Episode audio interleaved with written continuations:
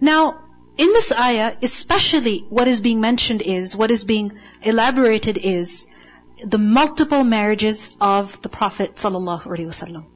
Right? And the main reason behind his multiple marriages is what?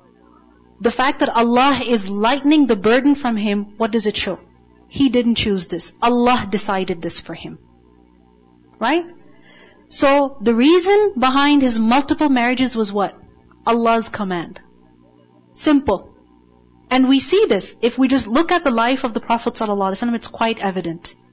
The Prophet ﷺ, who was his first wife? Khadija radiallahu anha. Right? Who was older than him. Who was widowed twice. Alright? And Khadija radiallahu anha was his only wife until Khadija radiallahu anha passed away. Right? And at that time the Prophet ﷺ was around 50 years old. And when Khadija radiallahu anha passed away, the Prophet ﷺ was not found smiling for a very long time. And he had children. And Fatima radiallahu anha, she became the mother of her father. This is how she was described. Why? Because she used to look after the Prophet ﷺ.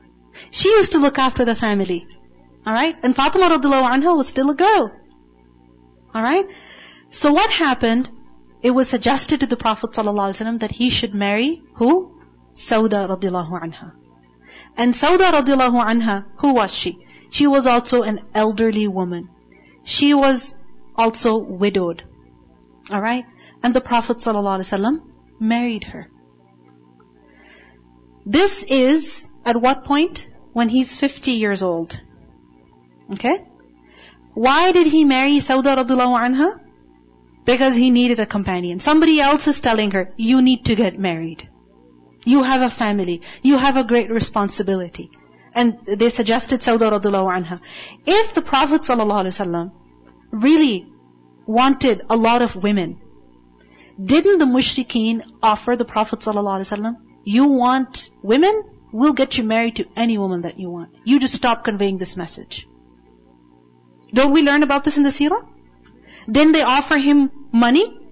Didn't they offer him status? They offered him women also. But the Prophet ﷺ didn't take that offer.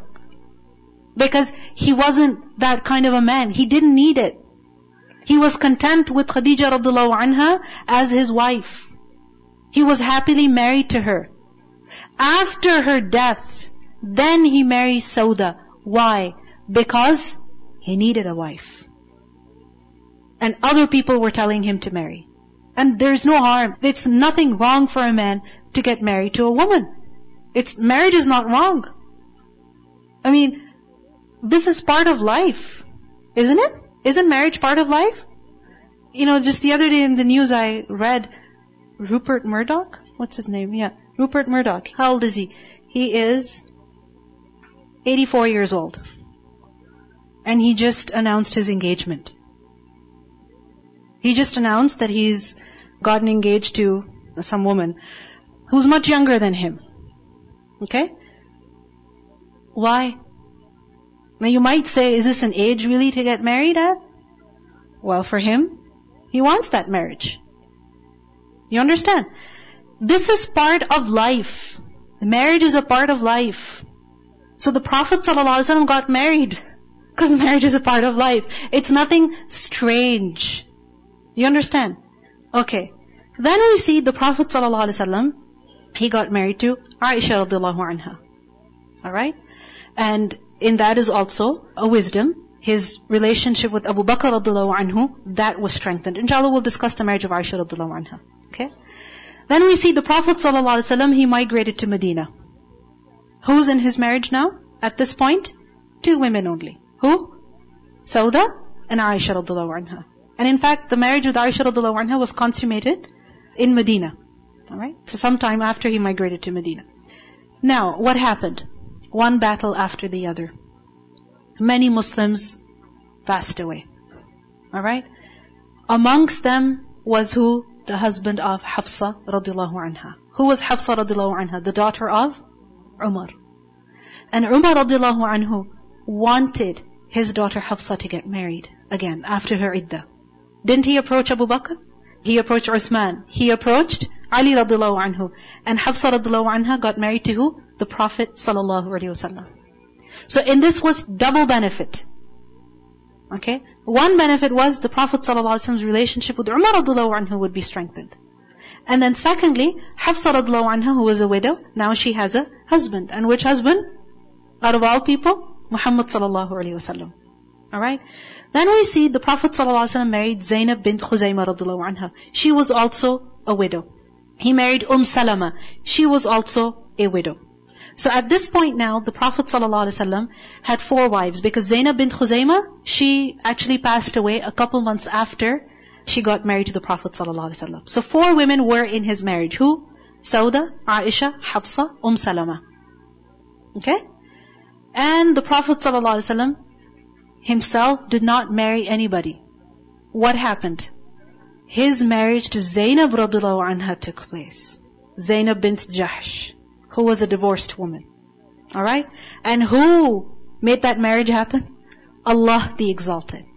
Now you see why this was more of an issue? Because firstly, she was the divorced wife of who? Of who? His adopted son. That was going to be a big problem for the people. And secondly, Zainab radiallahu anha would be the fifth wife of the Prophet sallallahu alaihi wasallam. How many wives were allowed? Four. So now it's a completely different thing for the Prophet ﷺ. So Zainab bin Jahsh radiallahu anha, she was a fifth wife at the time, and Allah subhanahu wa ta'ala makes it clear in this ayah that all of these restrictions are lifted from you, including the four. This is exclusively for you. The Prophet ﷺ did not marry for the fulfillment of desire. Who is it that has ordered the Prophet ﷺ to marry this fifth wife? Or has made this marriage happen? Allah the Exalted. And you see this ayah? Inna ahlalna laka azwajak. We have made this lawful for you. Allah has made this lawful for you. Allah has made this exception for you. Then who may dare question Allah's decision? And object Allah's decision? Because when Allah has made something lawful for His messenger, then even the messenger cannot make it unlawful for himself. Because remember the time when the Prophet ﷺ made honey unlawful for himself, just to please his wives. Allah subhanahu wa ta'ala revealed, what? That لِمَ تُحَرِّمُ مَا أَحَلَّ اللَّهُ لَكَ how can you make unlawful for yourself what Allah has made lawful for you? You don't have that choice.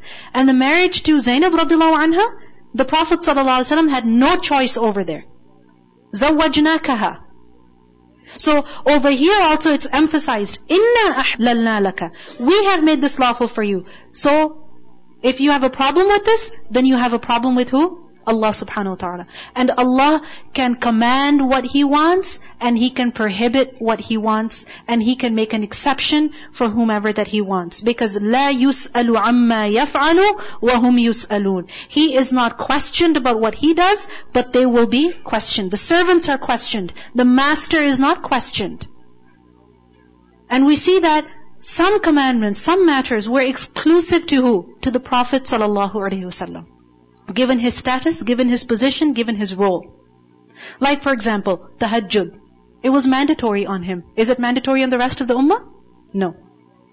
Likewise, you see that the Prophet ﷺ, he would fast the fasting of wisal, which is continuous fasting. Continuous fasting. Alright? Without a break in the middle. This is not allowed for the ummah, but the Prophet ﷺ did that. Right? The ummah allowed to take sadaqah, but the Prophet ﷺ, and this extended to his family, not allowed to accept sadaqah. Correct? For every single man, it's wajib on him to spend on his wife. But the Prophet ﷺ, it was not wajib on him. Right? So given his role, you understand? Given his role, given the work, the task that he was entrusted with, that he was charged with, because of that reason, there were certain laws that were exclusively for him. Part of that was extra worship, and part of that was these extra marriages also. Did he have a choice concerning them? No, he didn't. Because he was who? The abd, the servant of Allah the Exalted. Then we see that the Prophet ﷺ also married after this, who? Juwayriyah radiallahu anha, Safiya radiallahu anha. And then Umm Habiba, as well as Maymuna radiallahu anha. So the Prophet ﷺ had how many wives? Nine wives when he passed away. Alright? Now, the question about the marriage of the Prophet ﷺ to Aisha radiallahu anha. How do we understand that? How old was she when she got married to him? Some narrations say that she was six, other narrations say that she was nine. Right? Some people say she was 18. Right? Or some people say that she was older. But the more solid narrations, they show that she was nine or 12 maximum. Okay? Whatever the age was, okay, whatever the biological age was, I have a question for you. When you hear the stories of Aisha radiallahu anha, the questions that she asked the Prophet ﷺ, the kind of actions that she did. Okay? Like for example, you know, the way she prayed, for instance. Right? That at one occasion we learned that somebody came to see her, she was praying and she was crying. And they went back and after some time they came and Aisha radiallahu anha was still praying, still reciting the same ayah, crying. All of these stories that we learn about Aisha radiallahu anha, does she look like a child? Hmm? No, she doesn't. When you read about her, you're reading about who? A woman who is very feisty, for sure. Amazing woman. But at the same time, a woman who was a young woman. Who was an adult. Right? The thing is that when we want to understand the marriages of the Prophet ﷺ, we have to take anthropology into consideration. We have to take the society of that time into consideration. We cannot think of the marriages of the Prophet ﷺ in our context. Alright? First thing remember, in that society, multiple marriages were a norm. In fact, before Islam there was no restriction. A man could have 30 wives if he wanted. Okay? Consent was not even an issue. And there were many abuses that we have learned about earlier in the Quran. So, with Islam, what happened? Restrictions were placed. Limits were set. Hudud were set. Correct? So, it was a norm to have multiple wives. And especially for a leader, for example, a tribal leader, it was a norm to have multiple wives. You see, the enemies of the Prophet ﷺ, the worst enemies were those that lived in his time. The worst enemies of the Prophet ﷺ are not those that are living today. They were those who lived in his time. But not once did they attack him for his marriages. Not even once. Why? Because this was not a problem. It was something normal. It wasn't strange. For us, it is strange. Alright? You know, for example, here, if we learn about, you know, for example, a family in which it's a polygamous marriage, for example. Right? A man, two wives. We're like, interesting. Right? We have some kind of reaction. You go to some other society, okay? Like for example, some Middle East uh, country. Over there, multiple marriage is what? It's a norm. Isn't it? I remember a friend of mine, her husband was working in somewhere in the Middle East, and people were always offering him, would you like to marry my daughter? And he's like, I'm married. How many? Enough. Right? Because he would say, I have one wife, I'm fine, I'm happily married, thank you very much. But for people, it was very strange. You have only one wife?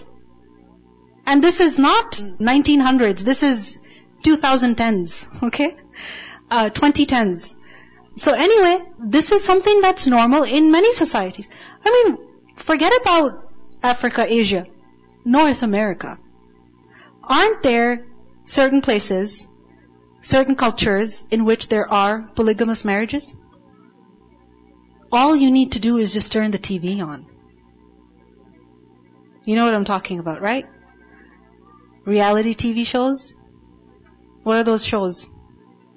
Sister Wives. Forget about what happens in that, if they're happily married or not. The fact that such a marriage exists. And when you see all those smiles on those people's faces, you know, as awkward as you feel, it's normal for them. Isn't it? So what is normal for you is not normal for me. Because norms change. Norms vary. You understand? But if you're happy with your norms, good for you. And if I'm happy with my norms, good for me. You don't need to rescue me because I'm happy. You understand?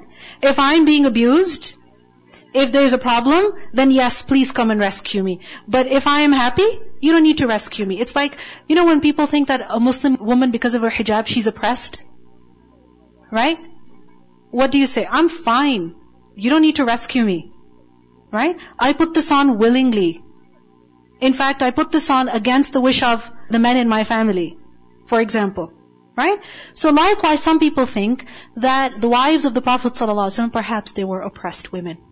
Right? They were forced into these marriages. You know, if Aisha radiallahu anha, as a young woman, if she was happy with her marriage, we don't need to go and rescue her. In fact, Allah gave her the option. You don't want this marriage? You want the dunya and its zeenah? Go ahead. You have the option. The Prophet ﷺ said, consult your parents. What did she say? Why do I need to consult my parents? I'm happy with this marriage. She chose it. Didn't she?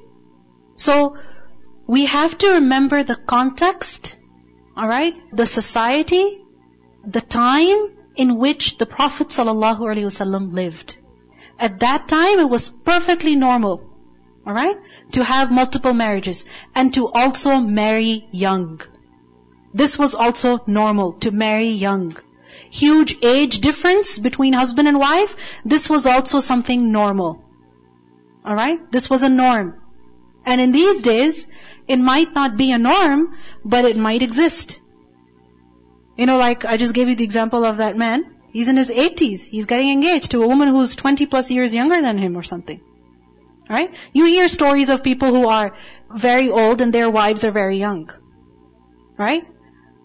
This is not an attempt to ridicule or to blame. This is just to make it clear that this is something that happens even today. Right? You know, for instance, this female, the singer, Canadian singer, Celine Dion, her husband also passed away recently. Such a huge age difference between the two of them. Right? So the fact that huge age difference can exist between man and wife, even today, then yes, it could exist at that time also. Right? Another thing we need to keep in mind is that the nine-year-olds of today, the twelve-year-olds of today were not nine-year-olds of that time. There's a huge difference. Alright? In fact, you could go from one society to the other and you'll see a huge difference between children of the same age. Why? Because life is different. Context is different. Remember I told you the story of that, you know, when I was in Pakistan, I went to this particular bazaar and I saw little children. I remember a four year, you know, a child that looked like age four, literally, if not younger. He was running around with a wheelbarrow. It was extremely cold, no shoes, or maybe slippers, you know, not covered properly, running around with a wheelbarrow looking for work. Can this happen here? No way. You tell your child to hold a wheelbarrow, he would say, how? What's this thing? It's too heavy for me. Right? What happens to our children? Their backpacks are too heavy for them. So mom hold everything for me. Right? So the nine-year-olds of that time were very, very different because life was different at that time. People matured earlier. Physically matured earlier. And in fact, even today, if you think about it, children as young as 10, 12, they can be sexually active. I'm not saying that that is good, that we need to make this common. I'm just saying this is physically possible. And if you were to leave it to those children, and if you ask them if they have a problem with it, they don't have a problem with it. In fact, they're very happy. This is why it's necessary that we have to educate our children in our societies about these things earlier and earlier. Isn't it? So the fact that nine-year-old girls, they can have boyfriends, it shows that a girl, even her age, can love, you know, a partner. You understand? You understand my point over here? Don't you hear little girls, young girls talking about boys? I was at a park last summer and I took my children there and there were these little girls, I think seven, maybe eight. They were just talking about boys. Just talking about boys. And I was, I didn't know what to do because I thought the bigger kids were a problem, you know, and I would avoid certain times at the park so that my children don't overhear their conversations. Now even the little kids, even their conversations are dangerous. Alright? So I'm just saying that this is possible. It is possible. And if we allow it, you know, outside the bond of marriage without any responsibility and security, why shouldn't we permit it with responsibility, with security of marriage? Why not? I'm not saying we need to bring this back and children as young as 9 and 10 should be married. No, this is not what I'm saying at all. I'm saying if it happened at the time of Rasulullah sallallahu alaihi wasallam, we should not have a problem with that. Somebody raise their hand over there? Yes. Exactly. And, and you see, this is a new concept. You know, for example, teenagers. It's like you're giving people a buffer between childhood and adulthood. Right? That you're in, in no man's land. You're neither a child, nor are you an adult. So both the parties, you don't belong to us, you don't belong to us. And what do we do? Who are we? You know what I mean? And then they just never grow up because they're never treated as grown-ups. They're never given responsibility and that is unfair. Right? So we have to, you know, keep in mind all of these things. And I think the most important thing we need to remember is if they were happily married, we don't need to go rescue them. Seriously. If they were fine with it, who are we to question and object and have a problem with their marriage? Right? Up until so recently, even maybe your grandmother your great grandmother, maybe your mother, she got married at a very young age. Right? 15, 16 maybe, 14 maybe. Right? This is a norm in, in many societies. It's not considered a problem. As long as there is consent, there should be no abuse. Definitely something that needs to be remembered. You know, even in the Jewish law, okay, the minimal age, the minimum age for marriage for boys is 13 and for girls is 12. This is minimum age for consummation of marriage, by the way. Okay? And the kiddushin, I, I don't know if I'm pronouncing it correctly, which is uh, nikah basically, this can take place before that. And the minimum age of that for girls is six. This is according to Talmudic law. Alright? So, this is something that happened. That doesn't mean we need to make it happen today. But it's something that has its place, and we don't need to have a problem with it. Okay. Yeah, as you mentioned, our grandparents, they have been married, you know, at a very young age. Like my own Hala, like my mother's eldest sister, she said she was uh, maybe 12 years old when she had her first child. She was 12 years when she had her first child. And uh, same with my husband's uh, eldest Hala, like her mother's elder sister, she has the same thing. They both got married at the age of 12 or 13 or something. And also for, as, uh, you know, they just raise uh, fingers on Prophet Prophet's marriage, he wasn't the only guy to get married a younger lady at that time. Exactly. Was he wasn't just, the only yeah, one. The whole Arab has that uh, custom. That exactly. This was something very common at that time. And the reason was that people lived shorter lives people lived shorter lives because there was no medical care. You know, if somebody even got a fever, that was it. They would die. Many women would lose their lives, you know, in just childbirth. So people lived shorter lives. So for them to delay marriage until they were 20, 25, they're too old then. Yes. Go ahead. Assalamu alaikum. I married in 15. MashaAllah. That's why you're so young, MashaAllah. And your children are old enough and you have such a good, you know, relationship with your children. That you can relate with them, they can relate with you. It's fun. Go ahead. Assalamu alaikum. Uh, Most critics don't understand their own history. If you look at the medieval, which is we're talking about the European history time when the Prophet sallallahu alaihi wasallam uh, lived, it's a thousand years ago. Their marriage age was 12. Exactly. So their context is completely misplaced. Exactly. Yes. Assalamu alaikum. Um, so just expand on sister's point. I'm a history student in, um, more specifically, history of religions. And every class that I've taken, the first thing the professors, they mention or they teach us is you can't isolate history and think of it uh, from the point of view, from our perspective. You have to take history from the context that it's coming from. Yes. And the norms that they have are completely different from what we understand as normal today. And there's this saying that I always hear that saying is that what's normal for a spider is a catastrophe for the fly. So, Interesting. yeah. That's very true. Yeah. Another point about the marriages of young, when you're young, my grandmother, she tells us a story that when she got married, the first question she asked my granddad was um, if he wanted to play dolls with her on the day of her marriage. Subhanallah. Okay. Don't misunderstand this conversation. I'm not saying we're not promoting child marriage over here. Okay? Because, like we discussed, children are different now. They are different now. Right? They need more time to grow and to mature. And there is definitely a lot of abuse out there in this world. So each person needs to be careful. But like it was mentioned earlier, that you have to understand history in its context and not criticize it just because we find it strange. Right? It was normal for them. It may not be normal for us. If it was fine for them, good for them. Right? I mean, this is something basic. Okay? This kind of tolerance we should always have. It's something basic. You know, you might like your coffee with cream and sugar. And you see a person who doesn't even take a drop of cream in their coffee.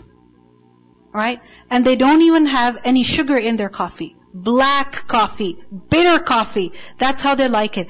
And you cannot understand how could you drink that even? How could you drink that even? Right? You see people eating different foods and you cannot understand how could you even eat that food. There was a particular kind of a lizard, okay, that was once caught and it was cooked and it was offered to the Prophet ﷺ. And he said no, he refused. He didn't like it. And he was asked, is this haram? And he said no. He just didn't like it. Right?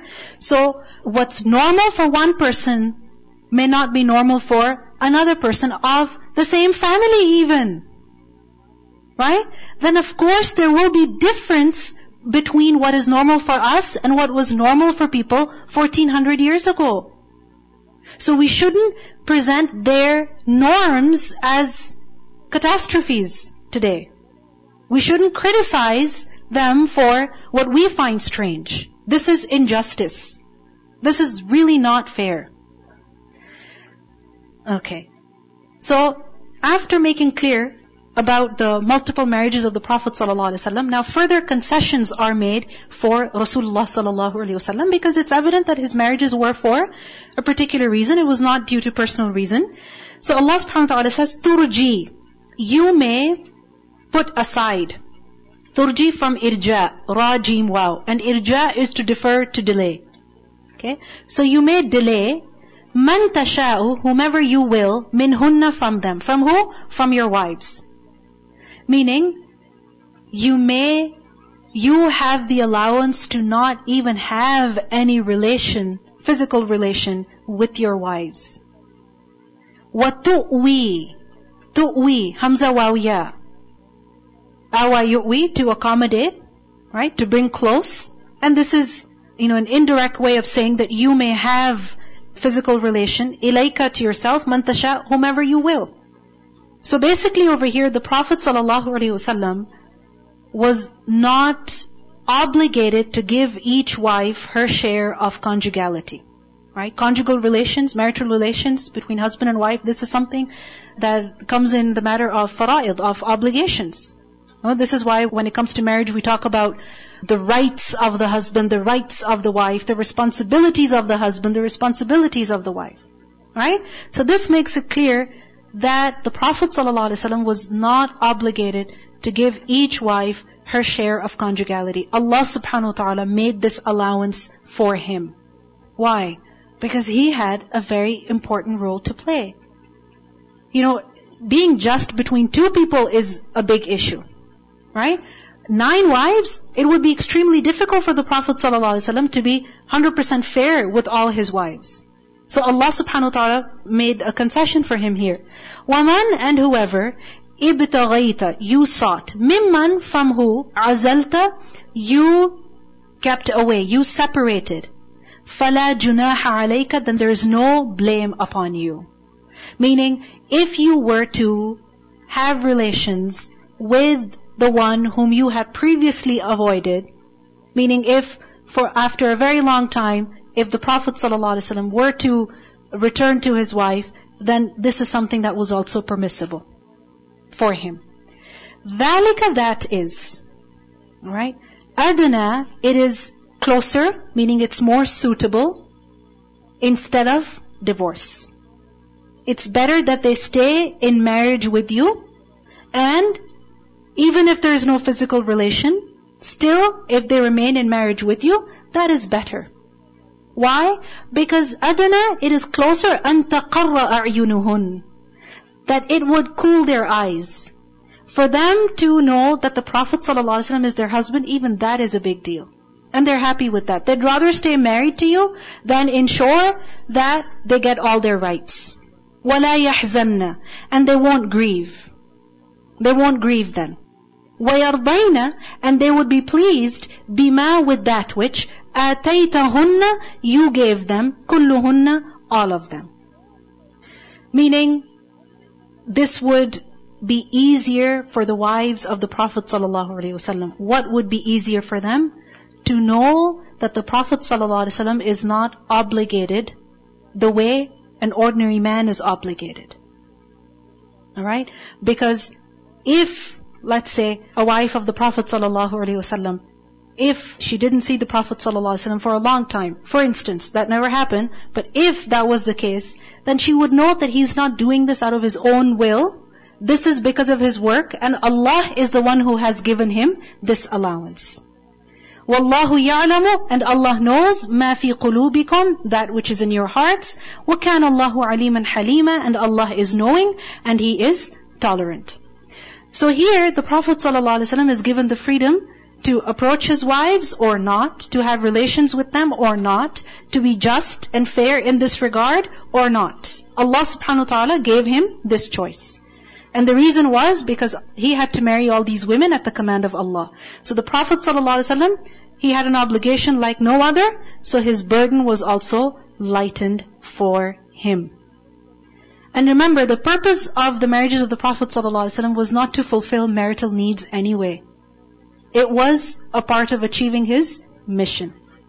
Alright? Now when it comes to believers in general, in the Quran, Allah subhanahu wa ta'ala says, وَلَن تَسْتَطِيعُوا أَن تَعْدِلُوا بَيْنَ النِّسَاءِ وَلَوْ حَرَصْتُمْ You are not able to be equal to all your wives, even if you try your best. This is an obligation upon men, that if a man has more than one wife, he must be just and fair. Right? Treat them both equally, in the same way. But Allah subhanahu wa ta'ala himself says that it's not possible for you to be 100% fair and equal. Right?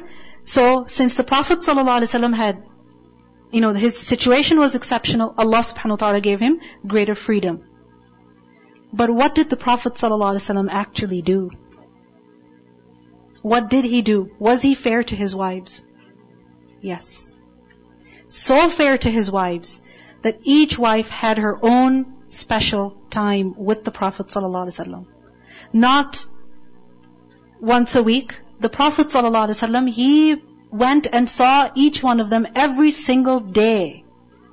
Every single day he went and saw each one of them. Allah lifted the burden from him. But the Prophet ﷺ was such a noble companion. He was such a dignified man that he did his best to be fair with his wives. Imam Ahmad, he recorded that Aisha radiallahu anha, she said, the Messenger of Allah sallallahu wasallam used to divide his time between his wives fairly. And he treated them equally. Who's saying this? Aisha radiallahu anha is saying this.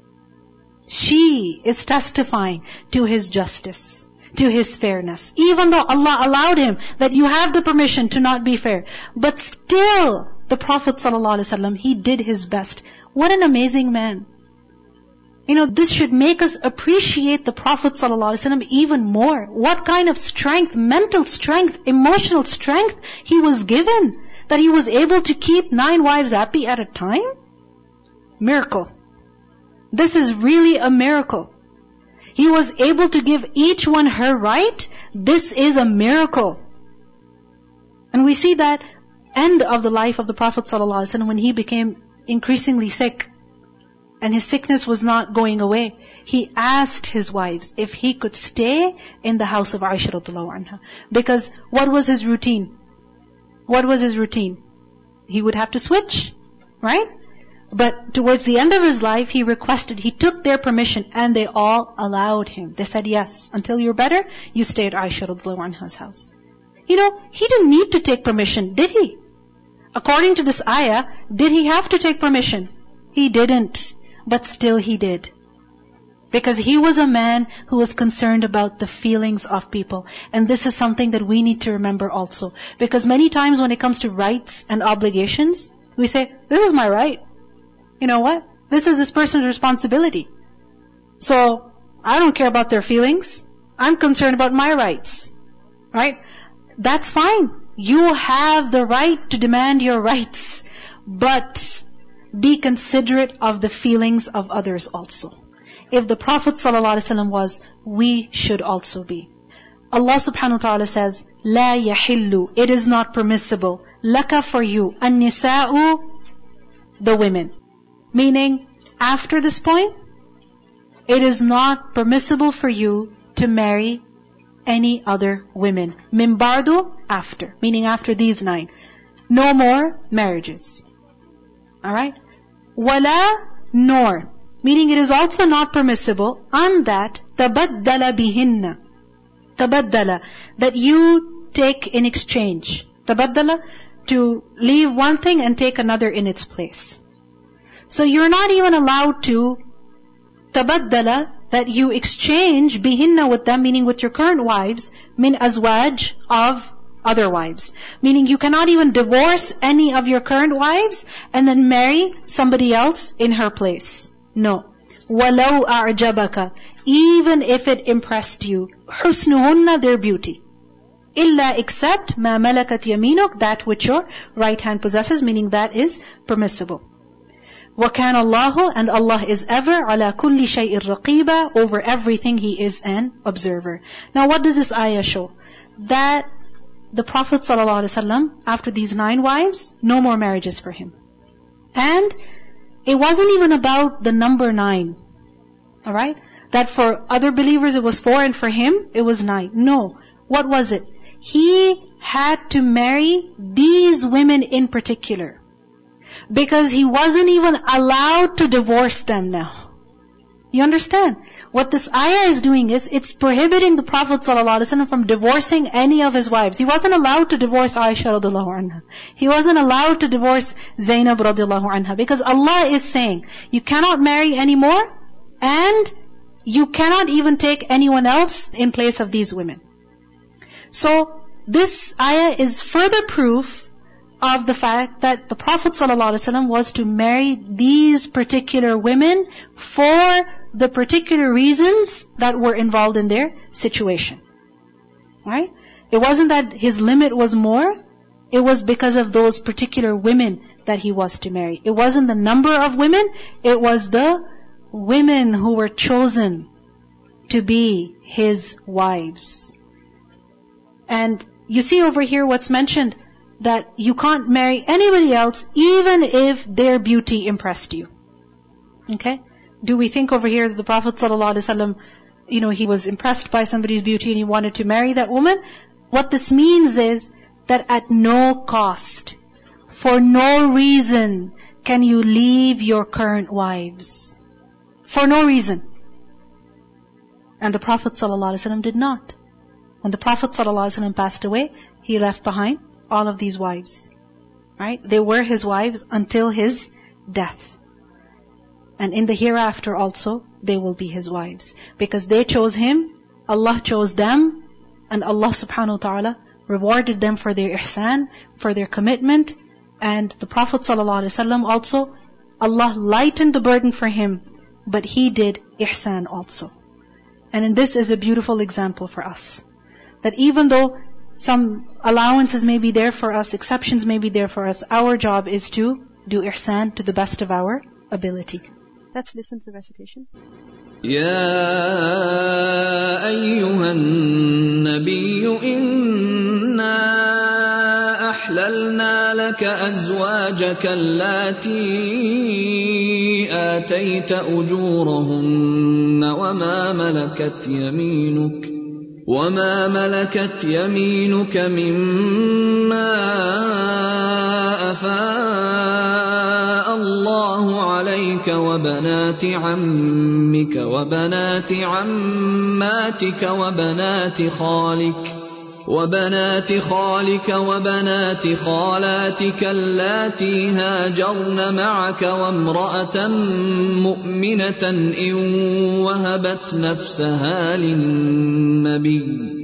وامرأة مؤمنة إن وهبت نفسها للنبي إن أراد النبي أن يستنكحها خالصة لك من دون المؤمنين.